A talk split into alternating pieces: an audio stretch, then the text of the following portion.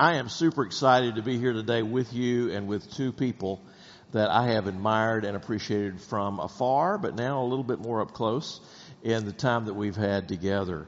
And Dr. Dan Wallace was here last year when Dr. Bill Mounts was here to do the lecture. Do you remember that? If you don't remember that, or if you weren't here for that, you can go online and you can find that interview. Mark did an amazing job. I am not Mark Lanier, so I don't do an amazing job of interviewing, but I am his stunt double. So he sends me in for all the really hard stunts. He does most of his own stunts, but I come in for the hard stuff. And it's a delight to do that. I am going to be sharing a little bit about the lecture, or about the lecture. We'll be answering questions toward the end that were asked last night that we didn't have time to ask. And if you ask one of those questions, great. But if not, and it wasn't answered, then what I'll do is we'll figure out a way to get your questions answered after today. But one of the great ways to do that is in the fall, on October the 7th, at the Lanier Library, there's going to be a thing called Snapshot that we're going to describe in a few minutes. It's an event that I hope is going to be in the big hall, the new great hall at the library in the new building. So we'll invite you to that. You'll hear more about that. If you haven't signed up for the newsletter, please do so, because there's a lot of great information from the Lanier Theological Library. Well, it is my joy to also welcome to our stage not only Dan Wallace, but also Tommy Wasserman, who comes to us from yet another place. You'll hear it in his accent, I think. I don't know what you mean. Yeah, I don't know. Yeah, we're the ones with the accent, right? So great accent, Tommy. Tell us, where did Brazil, you get that accent? Yeah, no, I'm from Sweden. Yeah, a town called Örebro. It's that... character with an O and two dots, Örebro. You don't have that in your alphabet. Yeah, we don't. Yeah, we can't say that letter. So yeah. That's where you're from. Yeah, is that where you grew up? No, I actually grew up further down south. Okay. Yeah. And what are you doing today? Today I'm working on a kind of seminary, Örebro School of Theology, and I'm a professor of New Testament. So a lot of. Yeah, and my research is focused actually on Greek manuscripts and the text of the New Testament. Mm. So my hobby is my work and research. So you grew up in Sweden, and how did you come to faith? Oh, I was a teenager, and I was, of course, I was a bit philosophical, and the meaning of life, you know. I struggle a lot with that, and suddenly on a Friday night after the chess club, and I've been playing for 5 hours one game. It's really a long, you know, when you play chess. I went out. It was dark, and two ladies came up to me and started talking about Jesus, sharing their testimony. And I was prepared I was always interested in talking to Jehovah's Witnesses and to Christians about their stupid faith and everything. And it was so naive, and it was no good arguments and so on. And we started talking, and time flew. It was like over an hour, and I had an experience there. Mm. Really life-changing. I was convinced, not by strong arguments, I don't think, but life somehow. And it was like a veil that somehow fell. And I had to follow them to their cafe, which was over. It was after they were cleaning, and to pray. I had a good friend there from school who recognized me, and he became my very good friend. We started a company together eventually, but that was the night when I received Christ. Wow. And you said you were a teenager. Was that I was a 16. Young... 16? Okay. And where did you go to college? We don't have college. You don't have college. Where did you go to? But this was in Växjö, a town in the south. Okay. Where I went to what we call gymnasium, and then after gymnasium you go to university. university after that. Okay. My university was, I took some English and then I took theology at my seminary, which has that type of accreditation, higher education accreditation. So I took theology. But that was much later. It was in the 90s. So today you're known widely as a person who loves the manuscripts, cares about them, reads them, can help interpret this history for us. Because this is our history. I want to show a picture that comes to us from the volume that we're giving away. This is, Dan, tell us what we're looking at there. You can see it right down there, I think, and it's kind of small, but I think you can see it. This is from what manuscript is it? This is papyrus number 46. We have in that facsimile set 3 different papyri. They have many pages among them. This one actually has 86 different leaves, and all of them are from the 3rd century, from the 200s, very, very early. P46, or Papyrus 46, has 9 of Paul's letters in it, in whole, not quite in part, but most of the leaves are about this size, which is absolutely stunning, because papyri, we don't have any papyri manuscripts of the New Testament that are complete. But they're all fragmentary, and yet this is about the least fragmentary one there is. Of an original 104 leaves, we still have 86. And it's a fascinating manuscript. We photographed this, the Center for the Study of New Testament Manuscripts photographed this and the other 2 papyri in 2013 and 2014. And they were, each leaf is between 2 plates of glass, and they're in Dublin and at the University of Michigan, split between those 2 locales. And as we were working in Dublin, there would be 4 or 5 people in one small room. They actually put an air conditioning unit in this basement so we could have it nice and cool for Americans. And they would not allow any of the staff to touch even the plates of the papyri. Instead, when they wanted us to, when we were ready to shoot another page, they'd say, everybody freeze, don't move, and you'd have one steward from the library pick up this plate and move it that far and put it down. And then we could adjust it, but that was it. And that went on for a month for us to get those papyri photographed. And then Hendrickson published these volumes. The papyri in these volumes, that's the exact size of each papyrus in them. And it's with black backgrounds and white backgrounds. Gorgeous.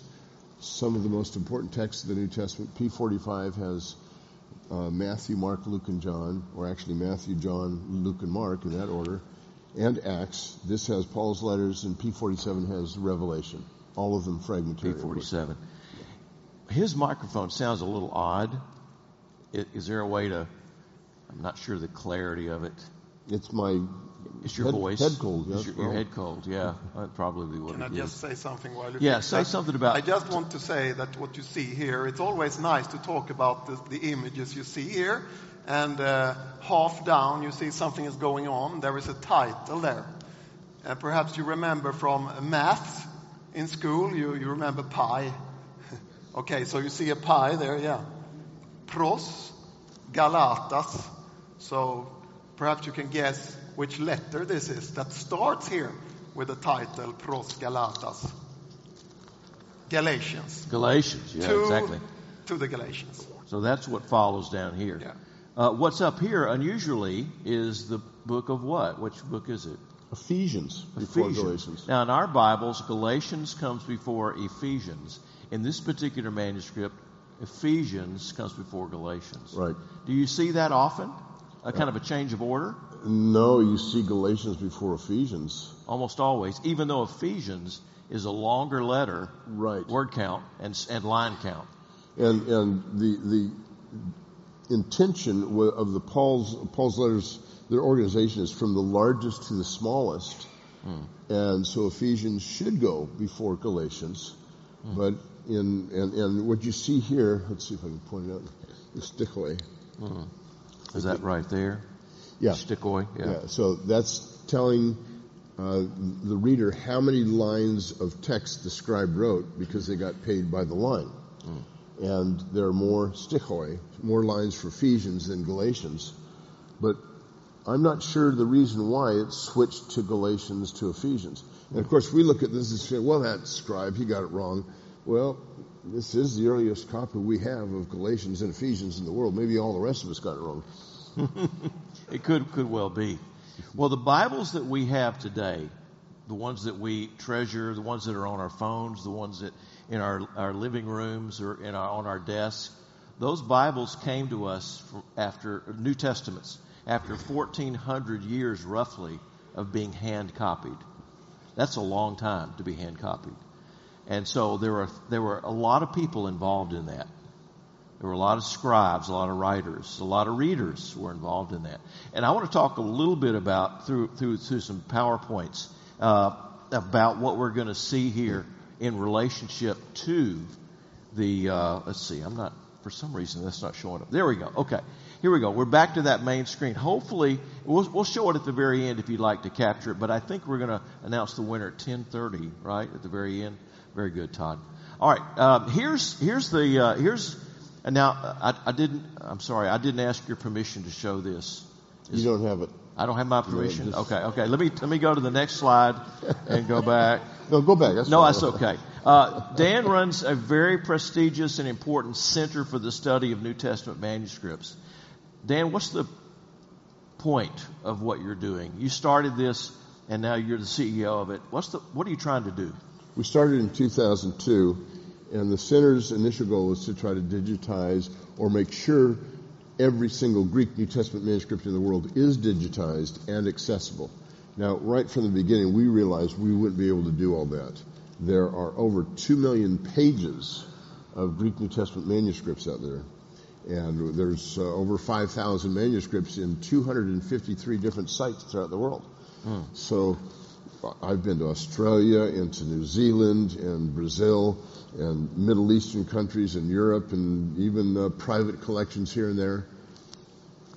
It's an awful lot of work. And in our 21 years, we now have about 40% of the manuscripts on our site in digital format. And by no means did we do all those photographs ourselves.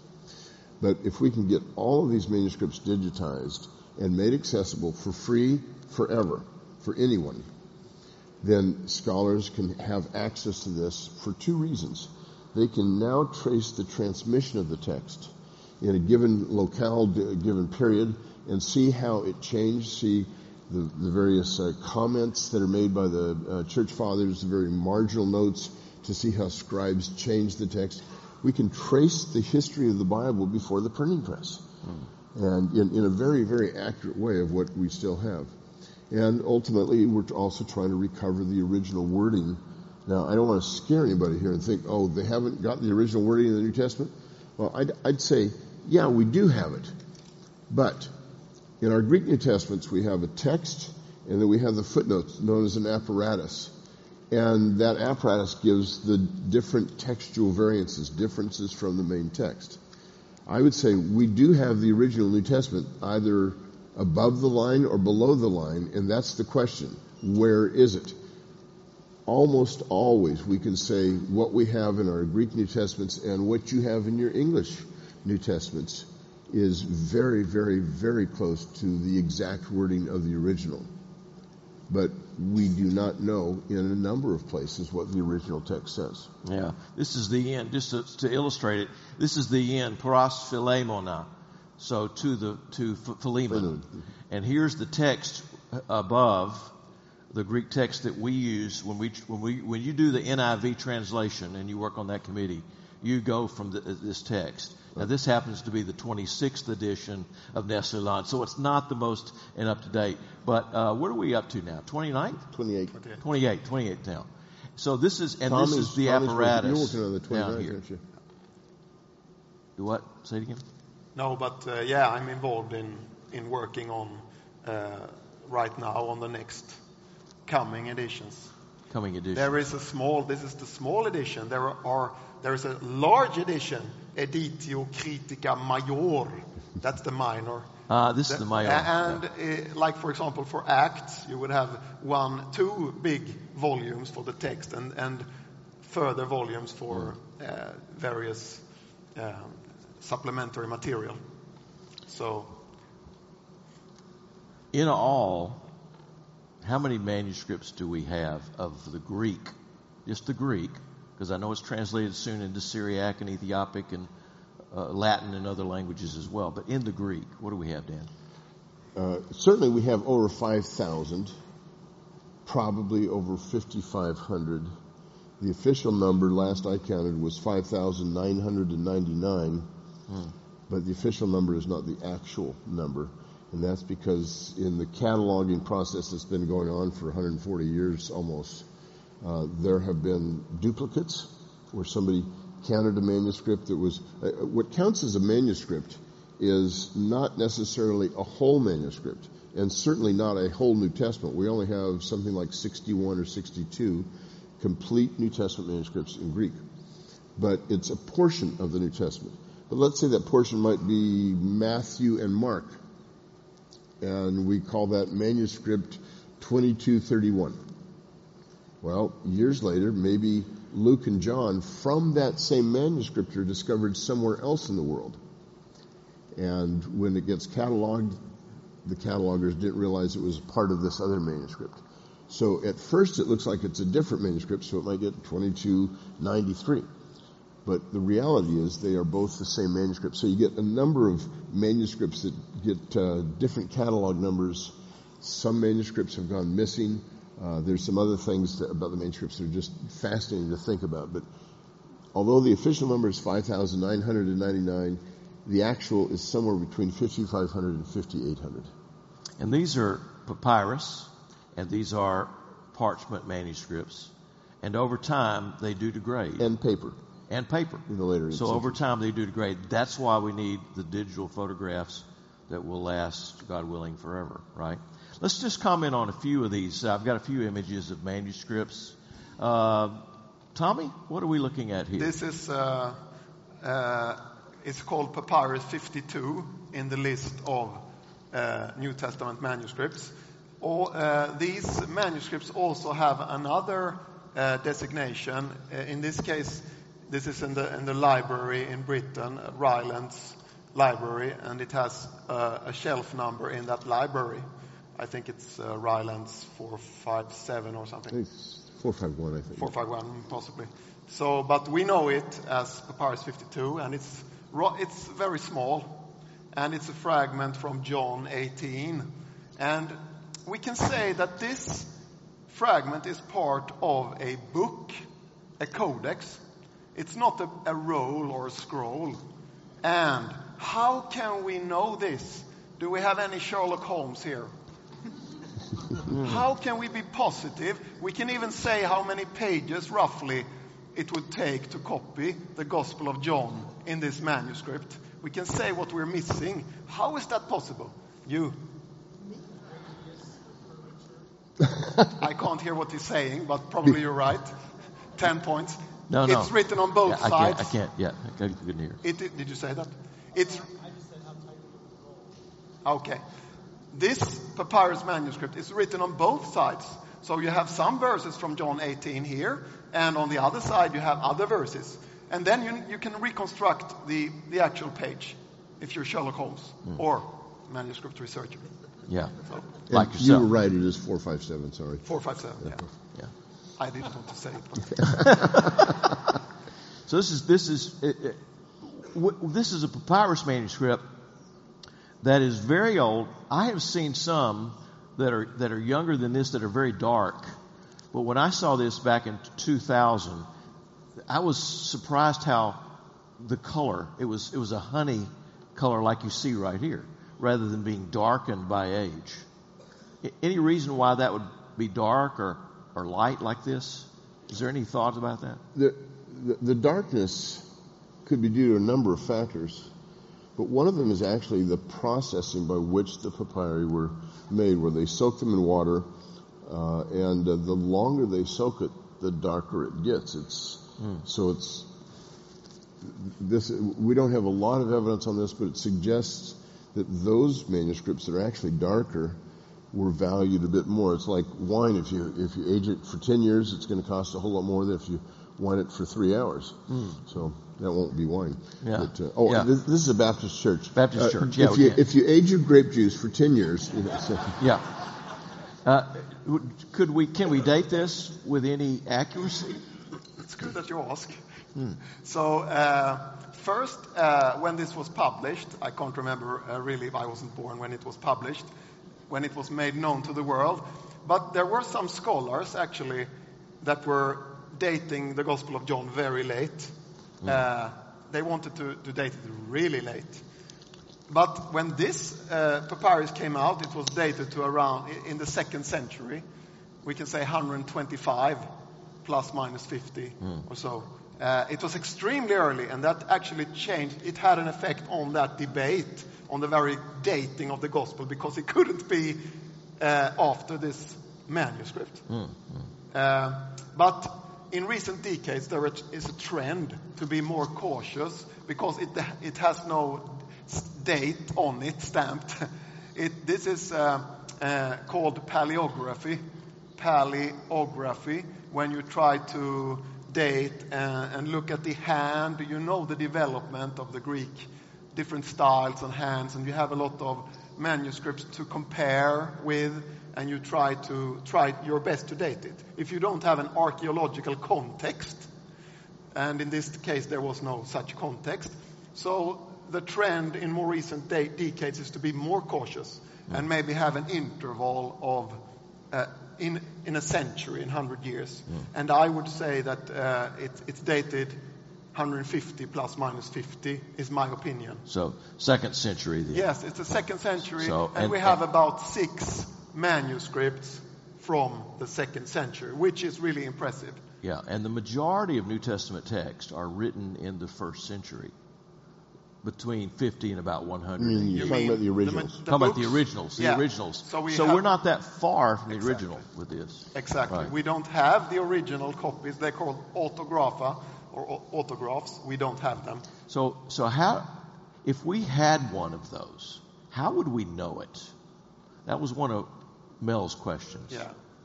If we had an autograph. I have something to say, but you can start. Okay. Dan, what do you think? Well, first of all, the New Testament documents would have been written on scrolls rather than a codex. And so if you think you have an original manuscript but it's on a codex, that is immediately ruled out. It would be on a roll, and on the roll or the scroll, the lines are following the horizontal fibers of the papyrus on the inside of the papyrus, because you have diagonal strips of papyrus on the outside. They hammer it together. It naturally adheres. And so those are vertical fibers on the outside, which are very difficult to write along. They would write on the inside of these rolls. The second thing I would look for, and we don't have New Testament manuscripts on rolls except for just a few that are on the backside of something else that was already used for some other purpose. Second thing I would look for is a different hand at the end of the manuscript, and probably a larger handwriting. Paul says in Galatians 6, "See what big letters I'm writing with." I don't think that was due to his eyesight when he was blinded on the road to Damascus.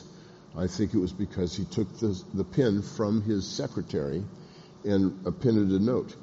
He does say in 2 Thessalonians 3:17, "I conclude all my letters. I, Paul, am writing this." It was a way for him to authenticate it, and we just like we sign a letter today, right? That we're sending with our own hand, regardless of who generated it.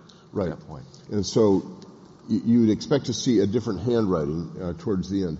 I think you'd also expect to see a very even number of smudges throughout. Smudges, wax drippings, perhaps because of the candles while they're. Or other oil lamps, perhaps, where they're getting, they're working through the manuscript. Copyists are not just selecting verses. They want to copy the whole manuscript. Mm. And on the outside, I'd expect it to be pretty rough and smudgy because of how many times it had been handled. The New Testament is quite different from the other ancient Greek literature in that if you have Plato and you have Plato's Republic, that's going to last for hundreds of years, because it's not going to be the lifeblood of your church and of what it means to be a Christian. Yeah, you want to drag Plato off the shelf and read it, but you get Paul's letter to the Romans and you're an early Christian, you're going to want to know exactly what he says. You go to Rome, you say, I know you guys got a letter from Paul. Let's get that copied. I want to have that back for my church. Those things got copied and recopied and handled and rehandled until after a certain point, several decades later, they're all just turned to dust, I suspect. Yeah. Take a look at, this is one of my early Greek New Testaments, and we get a chance to see that the back has come off of it because I've used it so much, and then their pages are starting to get raggedy, and some of them are gone missing. And that's just what happens when you use a book, right? Whether it's papyrus or modern book. Yeah. 26? 26th edition. Can I add something to the reply? Do you remember when we looked at the other page from Paul's letter to the Galatians? There was a title. This particular manuscript, which has so many of Paul's letters, it comes from a collection. But Paul didn't write the collection. He wrote single letters. So we know that they did not look like this. If you have these traits coming from a collection, it comes from a later stage, so to speak. Do you understand? Yeah. Similarly, in this case with a scrap from John, there are actually some abbreviations of some holy names. I can't remember exactly, but probably Jesus. It's abbreviated with a yod. We'll actually look at some of those here in a minute. Yeah. So, and it's very difficult to, we can exclude it, that the New Testament authors all came together and decided, let's abbreviate all these holy names all at once. In the same way, pretty much, or similar way. But in our surviving manuscripts, which are from the 2nd century, very probably, and onwards, it's almost a universal feature that some of these divine names first, and then it's growing, this group. Even human, anthropos, is eventually abbreviated, and Israel and so on. It's a universal feature, and probably it derives from some later stage, but an early stage, but yet that spread as a scribal convention. The Christians had a book culture, actually. And one very interesting feature in one of the oldest manuscripts, and it occurs in several, but Papyrus 75, is when they wrote stavros, which means cross, or the related verb, crucify. It had the tau and the rho. I don't know if you know the Greek rho. It looks like a P, an American P. They did it like a symbol of Christ crucified. It's a visual, so when they write Stavros, you can see, if you can't read, you can see in front of you an image of the crucified. So that's one example of a distinct Christian book culture, which was very exciting. This was a long answer, but I get so... You get excited, don't you? It's my hobby. Let's take a look at this manuscript here. What are we looking at? We'll be more brief on the rest of these. But it's Papyrus 66, I think. Yeah, it's like P66. P66. Yeah. And tell us a little bit about that, Dan, P66. P66 was published in the 1950s as part of the Bodmer Collection. And it got published in two different pieces, but it has most of John in it. And this is the beginning of John. This is the very beginning of it. It actually does have a title. It says, Evangelion Kata Ioannein. That is the gospel according to John. And then it starts out in John 1:1 right after that. There's been there's many significance to P66, one of our very earliest gospel manuscripts of John, and one of the two earliest manuscripts that actually have a title at the beginning of the gospel. It has at John 1:1 a verse that you may have never heard before if you've been listening to Dan Brown and the Da Vinci Code. Or others, certain Muslims will say this, they'll say, Emperor Constantine invented the deity of Christ. And in fact, the book that Dan Brown was basing his Da Vinci Code on was a book where they said there are no manuscripts before the 4th century, which was really amazing to say that. So if Emperor Constantine invented the deity of Christ in about AD 325 at the Council of Nicaea, all this is figmentary, but that's what some people believe. then how do you explain John 1:1 in P66, a manuscript that is earlier than that date? It may be as much as 100 years early, but again, it's difficult to date these manuscripts. So, if you will, read along with me at John 1:1. And it says, Energe in halagas, kai halagas in prostan theon, kai theos in halagas. You all catch that? Yeah. It's a, in the beginning was the Word, and the Word was with God, and the Word was God. Every single manuscript that we have on John 1 says the same thing with reference to who Jesus is. Now, there are some minor little variants in there, but every one of them calls him God. Regardless of the date, regardless of the locale, Jesus is called God long before Constantine invented the deity of Christ. Yeah. Now, that's just one thing from P66. Right. It's not the whole thing. It's not even the most important thing.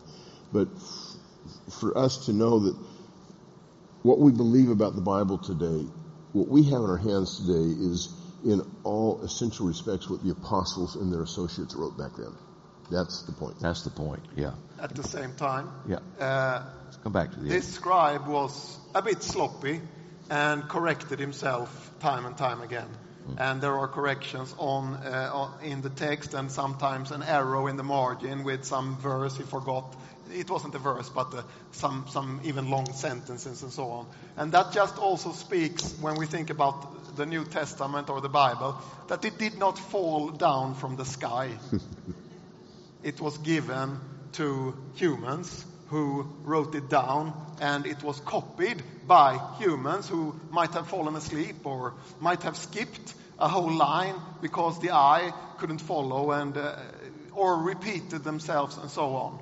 So this is how we got the New Testament books, which is good to know.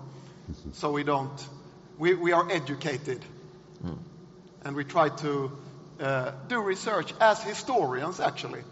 This is the humanities in its best, I think, form to look at the New Testament. That's humanities par excellence. So when a scribe skips a line, we have other manuscripts that contain that line. Yes. And so we can go back and take a look and see, wait a minute, this scribe may have fallen asleep or whatever it might have been. He might have been distracted and he missed a word or two. We can restore all that. It's not as if it's lost. Yes. Can I just cite myself from the panel? It's because most scribes did their job copying the text that we can study those scribes that did not do their job. So. The ones that did their job. Yeah. Well, thanks to them. There's two kinds of changes, generally speaking, that the scribes made. Those that are unintentional and those that are intentional. The unintentional ones are the easiest to find and correct. So these early scribes especially did that kind of a thing. But let me give an illustration in English. Let's say you had a copy of the Declaration of Independence, and there was no printing press back then, and you see this copy, and so you want to copy it out by hand for yourself. And you see in the preamble to the Constitution, it says, "We the people of the United States, in order to form a more perfect onion." Now you look at that, you say, that's a stupid mistake. He meant cucumber. No, you're not going to go in that direction. You're going to recognize what the mistake is, and it's easily fixable. The problem sometimes is that a mistake that a scribe thinks is a mistake is actually what the original text said. It's not going to be something like that. But then they change it because they think the last scribe got it wrong. And so it'll compound more errors. And that especially happens when you look at Matthew, Mark, and Luke, the synoptic gospels, where scribes tended to harmonize one gospel with another. And if they see Mark doesn't harmonize, doesn't say the same words the same way, looks like it's a discrepancy with Matthew, he may change the text of Mark thinking the last scribe got it wrong. I must just tell a funny thing from a manuscript, because they're so fascinating. It's one of the most important manuscripts. We talked about it the other day, Codex Vaticanus. I consider it the best, a top-notch quality. We're going to see that in a minute. But in the beginning of Hebrews, there is a correction. Someone corrected the text. But a later corrector who came afterwards was not happy with the first corrector, so he wrote in the margin in Greek, "More idiot, let the text be." Don't, yeah, you idiot. That's funny. Yeah, it is funny. This is not it, but we're going to see it, that particular page in just a minute. I have that page. Okay, I'm sorry. Now I don't have high quality resolution on mine, but at least we'll understand what we're looking at here. So here's the text. Let's just comment on a few features. I'm gonna circle those features for you. What are we looking at there, Dan? You don't have. It looks like a mu and an alpha. That's actually the page number. Page number. This is P46, I take it, yes? Yeah. Yes. Yeah, of course. There it is at the top. Okay. So I should have used your image here. You got a better image than I do. That's why I wondered about this. Yeah. Just before Hebrews is Romans in P46. Mm. Hebrews comes right after. And there's a whole fascinating history about the struggle of Hebrews into the canon. We won't get into that, but actual every page number in P46 is numbered. That's unusual. Usually manuscripts, if they're going to number anything, it's going to be the quire or the folds at the very beginning of each new four-leaf fold, or they'll number the leaf. So on the right page, that's what they number. But this is one of those manuscripts, and a very early one, that numbers the pages. Oh. So it says Pros Hebraeus, so this is the letter to the Hebrews. We get that. There we go. Yeah, you got the stickaway again. Yeah, I got the stickaway as well. So how many lines? That's how many lines, right? Yeah, how many lines he wrote for Romans, yeah. Oh. And then it says Pros Hebraeus to the Hebrews. So it's the beginning of the book of Hebrews. Can you all see the correction? 2 lines below the title, Pros Hebraeus, at the very last word, there is a correction above the line. So that's an example of a correction. Now, why wouldn't they just start over? Here we go, right there, right above there. Why wouldn't they just throw that page away? Say, I made a mistake. Let's start over. There's the St. John's Bible. Have you all heard of the St. John's Bible? It's a very large format, beautiful parchment Bible that was done recently. And I saw by hand, and with modern art. It's the Revised Standard Version, but on a large format and done by hand, just like the ancient scribes did. So I saw it in Minnesota while it was being produced, and I looked through a few of the pages and noticed that there was an error in the margin. Well, it was corrected in the margin, like we have here. Mm-hmm. And you would think, with the kinds of money we have today, the importance of what they were going to do with this, make many copies, sell them, they would just take that out and start over. The problem is, it's not just that one page where there's a mistake. It's that page that is connected to another page. It's a bifolio. So you're dealing with 4 pages, and if you make a mistake on one, are you going to throw out that whole bifolio, all 4 of those leaves? Oh. So it's both a time saver and a recognition that scribes made mistakes. But this material is expensive too, right? I mean, this is not as expensive as parchment, which is animal skin, but this is expensive. It's not like a piece of paper that we pull out of the copy write on. And writing this is a slow process. Because and it's expensive to write well. To write well. You have to make your own stylus, which is the writing instrument. You make your own ink, and all of that just takes time. So when mistakes were made or words were left out, as in this case, it seems. Yeah, it was. Then you just write above the line or right beside the line. Yeah. So let's see. I think is there one other feature here I'm going to take out? Okay. Here's another manuscript. I don't remember which one this is. I'm sorry. You guys can probably recognize it. But I want to look at certain features of this. Da da da da da da da da da da da da da da. Okay. It could be Papyrus 46. It's hard to tell. Mm-hmm. Okay. I'm not sure exactly, but I want to look at that feature right there. Mm-hmm. That looks like an I and a C, and there's a line above it. That's what Dan was talking about earlier, right? And there's another one. There's a kappa or a K and an E and a line above it. And then there's another sort of I and a C, iota and a sigma with a line above it. And then there's a pi, a nu, and iota. It looks like the symbol for pi, 3.14159, whatever, followed by N and then I.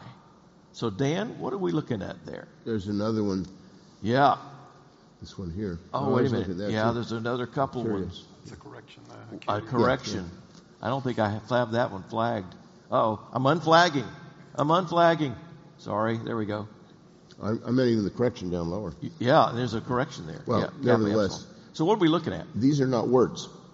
Those are not words. No. Notice the bar above them. That tells the reader that this is not what you read. Don't read this as a word.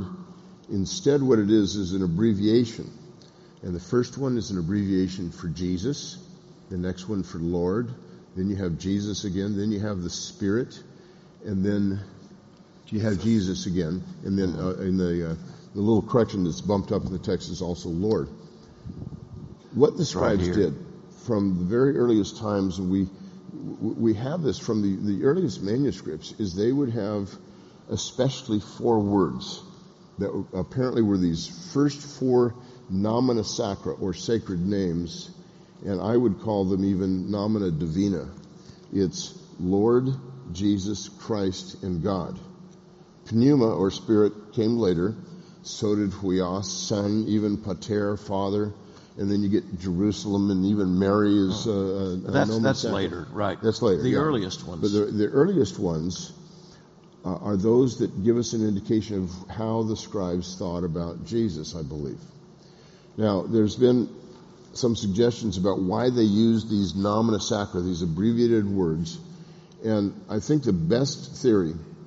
is that they were trying to emulate, they were inspired by, not the form, but the significance of the Tetragrammaton, the four-letter name of God, Yahweh, that for the Jews would not be pronounced Yahweh. Those four letters, Hebrew is a consonantal text, it doesn't have vowels, so later in the Middle Ages, vowel points, little dots and dashes underneath or above the letters were added. And what those vowel points were meant to do is to say these are the vowel points that go with the word Adon, not Yahweh. So when you see Yahweh and you see those vowel points, it says don't pronounce Yahweh, because that's what Orthodox Jews have said. We don't want to profane the name of God. The best way not to profane his name is not to ever even say Yahweh. And so instead they say Adon. This is how we get the word Jehovah. Mm-hmm. Early modern translations would have Jehovah, like the King James, even up until the 20th century, some did, which is the vowel points for Adon, but it's the characters for Yahweh. So Jehovah is a made-up word. Oh. It's not a real Hebrew word, which means there is no such thing as Jehovah's Witnesses. No such thing. So when I get the knock at the door, it might be Amazon. Yeah. Could be. You never know. But the early Christian scribes, of course, didn't do the same pattern.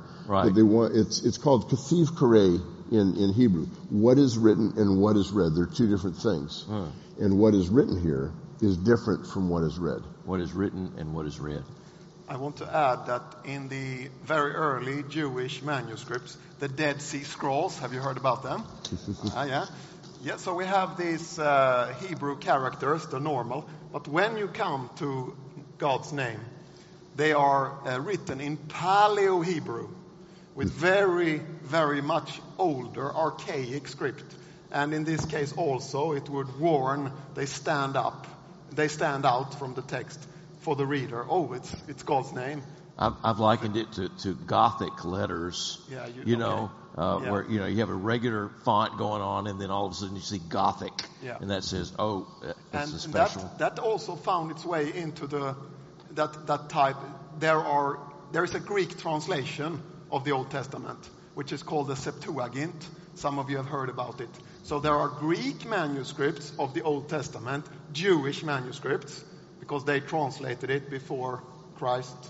And in those manuscripts, they also sometimes exchanged Kyrios, Lord, to the Tetragrammaton. So even in a Greek manuscript, you have suddenly these old Hebrew characters. And this is maybe a good sign that the Christian scribes who would have these, that was their scripture actually, could have taken over and developed. Also, interestingly, there is actually evidence from a synagogue of an abbreviation of Theos with Norman as a Norman sacrum, as a divine name, which just tells us it's not easy to kind of say this is Jewish, this is Christian, and the first Christians, they were Jews, right? So the identity of manuscripts and conventions, not easy to just divide them, but there is a continuity in the treatment of God's name and eventually Jesus' name, as you said. It's a divine name for these believers, which is beautiful.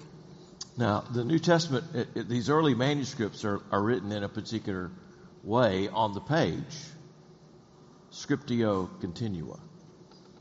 And it's sort of like this paragraph that I've written here, which is if we took our language and we didn't have any spaces between words, could you pick out the words? Could you see it? Could you read that? That's exactly sort of what we're looking at with these pages. Now, some punctuation comes along. Some spaces come along at certain places. We'll see a few of those in just a minute. But it's written like that. Yeah. So the earliest New Testament manuscripts are written in scriptio continua. I have a question on this. Yes. You say there are no punctuation marks space between words. What do you mean space? Space. Spaced? Spaced. Maybe.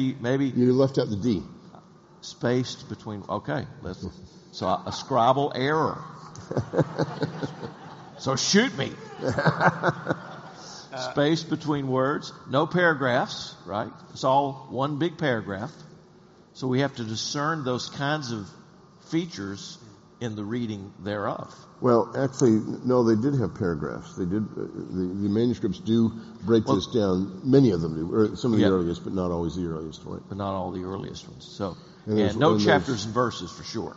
Right. Yeah, that comes along much later. Reference to your talk last night for sure. Here's a P75, just early 3rd century, Luke 16, 9 through 21. Just a few, just so that you see what these guys are working with and dealing with. Can you go back and I'll just say something? Yeah. What you see here. Not there? No. Okay, so can you see towards the end there is a pi, you know from maths, right? The Greek pi. Can you see there's a sticking out? Yes. And on the line above it there is a space. So this is actually a chapter division. And it's not by indention that we do when we write now. We do a new division by indention. But this is the other way. It's ekthesis, ekdention. I don't know what to say. And also this space. So this is a division, actually, in this papyrus. It looks sort of like a colon followed by the space. Yeah. And then the ekthesis is on the next line there. So all these features, you study to try to figure out what the scribes were doing, how they were doing it, and that helps us understand how our New Testament has been transmitted to us through the centuries. Here's Vaticanus, Codex Vaticanus. I get inspiration now. Okay. Okay, I must tell you, because you combine these two, you showed us Papyrus 75, which has been dated around 200, so, and this Vaticanus has been dated around the mid-4th century, so 100, 150 years difference. And there was a debate, among scholars before we knew Papyrus 75, before it was published. And they said that this text in Vaticanus, my darling, Vaticanus, a top-notch manuscript, right? It has an excellent manuscript, excellent text of the New Testament, I should say. Some scholars suggested that, no, this is too good to be true. It must be some kind of ecclesiastical committee which met in Alexandria to have a discussion and to pick out the best text, you know, kind of bring order into a chaos of the earliest era, because New Testament text was lost. Then they found Papyrus 75, and it turned out that it was nearly identical to Codex Vaticanus. So Papyrus 75 has Luke and John, and when they compared the text, they saw, wow, these could be, they are sister manuscripts, which means that this type of text goes back before the 2nd century. And this was also the type of text that Origen, a church father who wrote many commentaries, he used it in his commentary on John in 32 volumes. Yes, in his commentary on John in 32 volumes. Okay, yeah, sorry. I wish you could get more excited about this, honestly. You know, this is dull stuff. So, I mean, I wish you could get excited about it. Let me add here, too, that as far as we can tell, P75 is not the ancestor of Vaticanus, because it's got some readings that are significantly later. There are obvious additions that are not found in Vaticanus. Oh, okay. So even though it's 100, 150 years earlier than Vaticanus, both of them point to an even earlier stratum, and it was not any kind of an ecclesiastical committee, as Tommy said. This is just a pure line of transmission. Well, a Catholic conspiracy, in other words. Yeah, right. Yeah, we don't worry about that. Yeah. All right, Vaticanus here very quickly. What is that thing, the circle I've thing? I've already said it because I didn't know this this question beforehand. But you have the note about the fool who changed the text. Right here. Yeah. It starts with more, and you have the American word moron.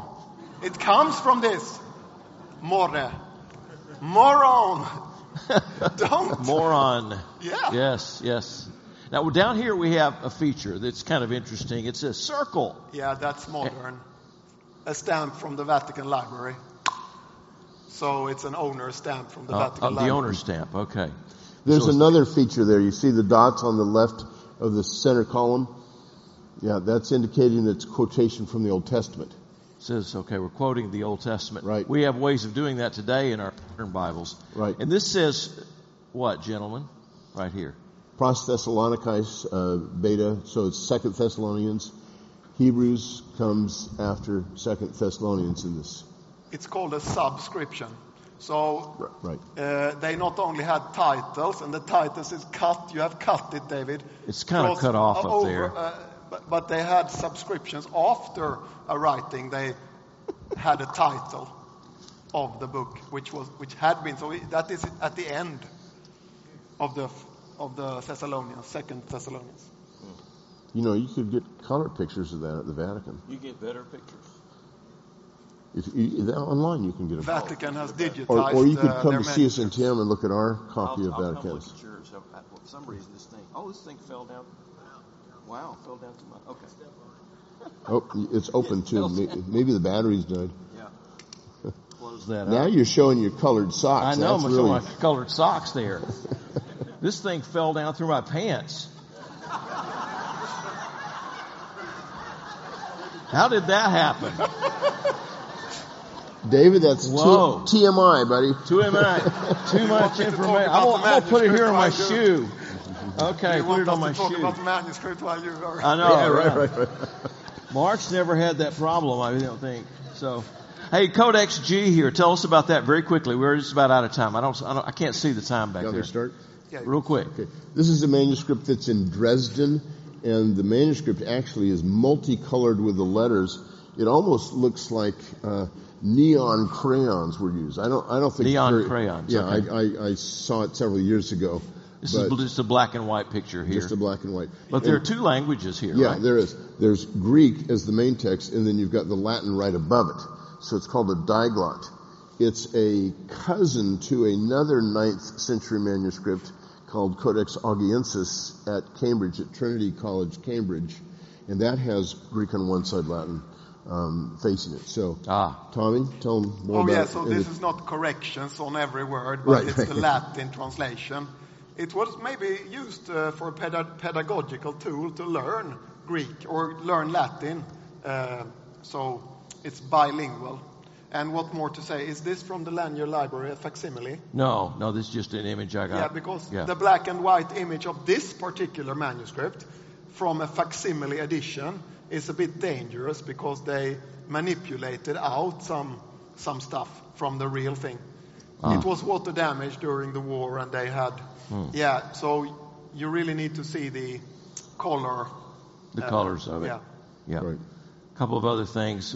We don't have time, really, I don't think, to comment on this. Let's just go to... there's a lectionary right there, 562, which is not a continuous Bible text, but a reference to, I think, is that Colossians? I can't really see it from here. It starts with Matthew. It starts with Matthew there. The big T. Right. The big T is the starting of Matthew there. In this particular case, because when you read these lessons in church, you just start within Matthew, in this case, somewhere. And they had to add something for context. So in this case, they add tokairo ekeino. So the big T is tokairo ekeino. And it means... in this time, something happened. So they added this typical, Jesus said to his disciples, or in those days, and then start reading the Matthean text as we know it. So this is actually a small addition for context with this big T. Big T. And you would see it in color, too, as well, variety of colors. This is, I need to correct you, Gundu, it's not lexicon 5. Lectionary. Lectionary, yeah. Scribal error. At the beginning of these lections, the kairo is a standard. There's 6 different introductions typically for the Gospels, but at that time does occur in the New Testament once in Ephesians chapter 2, never in the Gospels. So if you're in the Gospels and you see this wording, you know you're in a lectionary. And it's different selected passages, but that introductory tau that's very ornate, colorful, and many lines long tells the reader how important this text is. The beginning of a new section, often beginning of a book. And we have that, you have a chapter in a nice-looking book, that initial letter might be 4 or 5 lines tall. Well, that's one of the ways in which they do this. This is a very, very tall tau, and you count it by how many lines of text there are. Now, there's another thing that's interesting here, and that is these lections, when they'll say typically from the Gospel according to Matthew, and then they'll give you the lection, or from the Gospel of John or Luke or Mark. There are some scribes who copied out lectionaries so often that later when they had to copy out continuous text manuscripts, they put titles at the beginning of their Gospel, not the Gospel according to Matthew, but from the Gospel according to Matthew. Just because they were used to writing lections and never corrected it. Never did.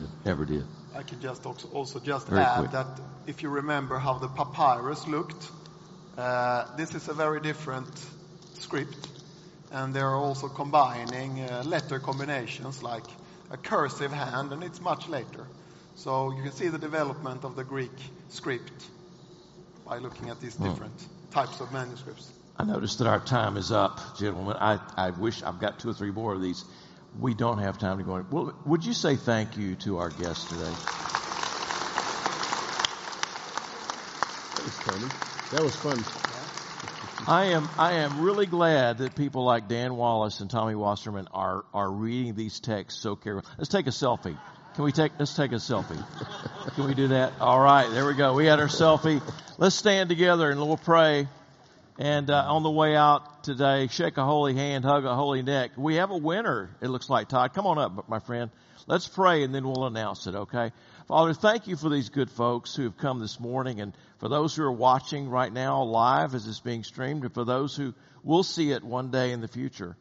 Thank you for their attention to this.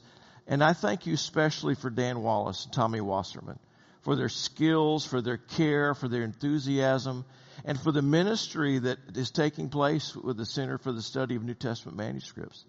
I pray that you will bless them. I pray that you will provide for them, and pray that they will draw our attention more carefully to these amazing manuscripts and this amazing Bible that you have both inspired but also preserved through the ages.